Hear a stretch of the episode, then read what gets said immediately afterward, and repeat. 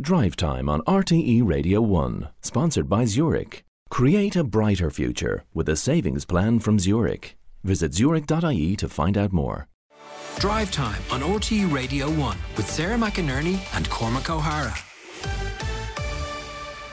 Did you enjoy the uh, last tomato you ate? I, I know a, a fella who swears by when he has hangovers, who swears by tomatoes.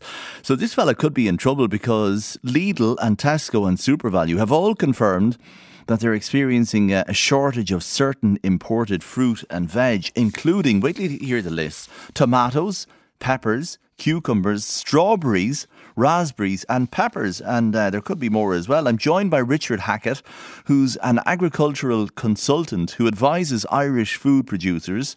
Richard, come and help us quickly. Uh, the retailers are blaming unusual weather conditions in Morocco and the, the south of Spain. So, so what's happening?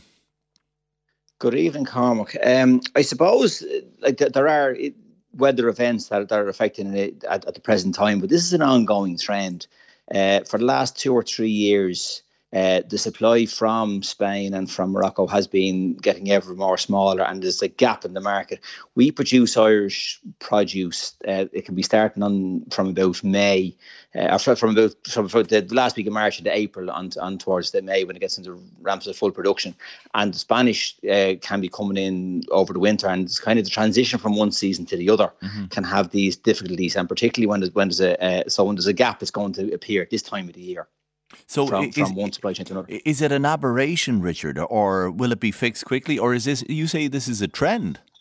It's an ongoing trend for the last couple of years. I mean, we, we there are supply chains. I suppose the best way of saying it aren't working, and and we have got in the last 15, 20 years, we got very used to buying produce at the end of a phone whenever we wanted from anywhere in the world. Yeah. And we've really run out of road, if you ask me, in, in that regard. Why? What do you mean? Um, uh, I mean, listen, the, the, those when producers are making money, producers will disappear, and that's happening all over the world. And and so like the, those producers here are going out of business, have gone out of business, and the producers in Spain gone out of business and are going out of business. Why is that? And then you have, is it carbon taxes and uh, the, the the change in production habits and supply habits because of, of climate action? Is that it? Uh, the, the, the, climate is, is is is having its impact. Yes, I wouldn't say carbon taxes. It's just that the, it's more, particularly if you go to areas of Spain, they depend on irrigation completely to grow their produce, and that's they're they're, they're working out of out of uh, um, aquifers, and uh, these aquifers are depleting. So they're they're the main, you know, they they may have a lower labor cost, but their water production is is is is disappearing. So their ability to produce crops is getting less and less over time. Okay. So we, you know, so their their ability, so so their what was an easy answer for food uh, com- the people who compile our food and, and, and, and sell the food to us. It was an easy answer to make a phone call. That's that phone call is becoming ever more difficult. Really? So could it could it go? I mean, is it is the day where we can get tomatoes or avocados or uh, whatever the case may be, unseasonal produce in our supermarkets? Is that coming to an end? Do you think?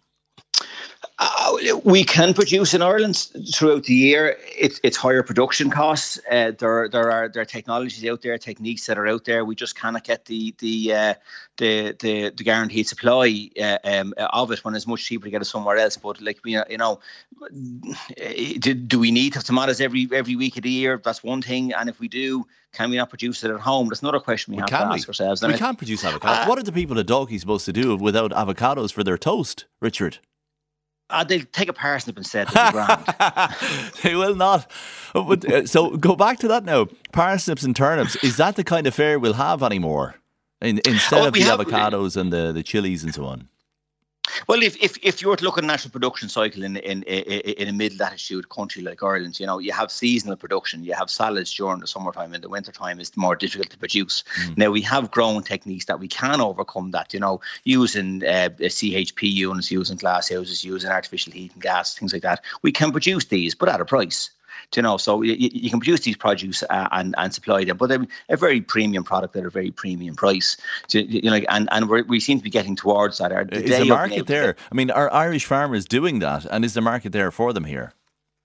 They're not doing it now because they're, they're, they're not get, they're not getting the market feedback. They're not getting the message back from from from their suppliers or from their their their their uh, outlets that, that want this stuff because it's easy to get imported. So, uh, so if if the demand is there, the the, the well, the growers that are there uh, can respond and will respond to to to market uh, market signals. But it sounds so like you're, you're, saying to me, it sounds like what you're saying sounds like uh, there's going to be a big shift in the Irish in the Irish retail offering in in the next couple of years. Will there?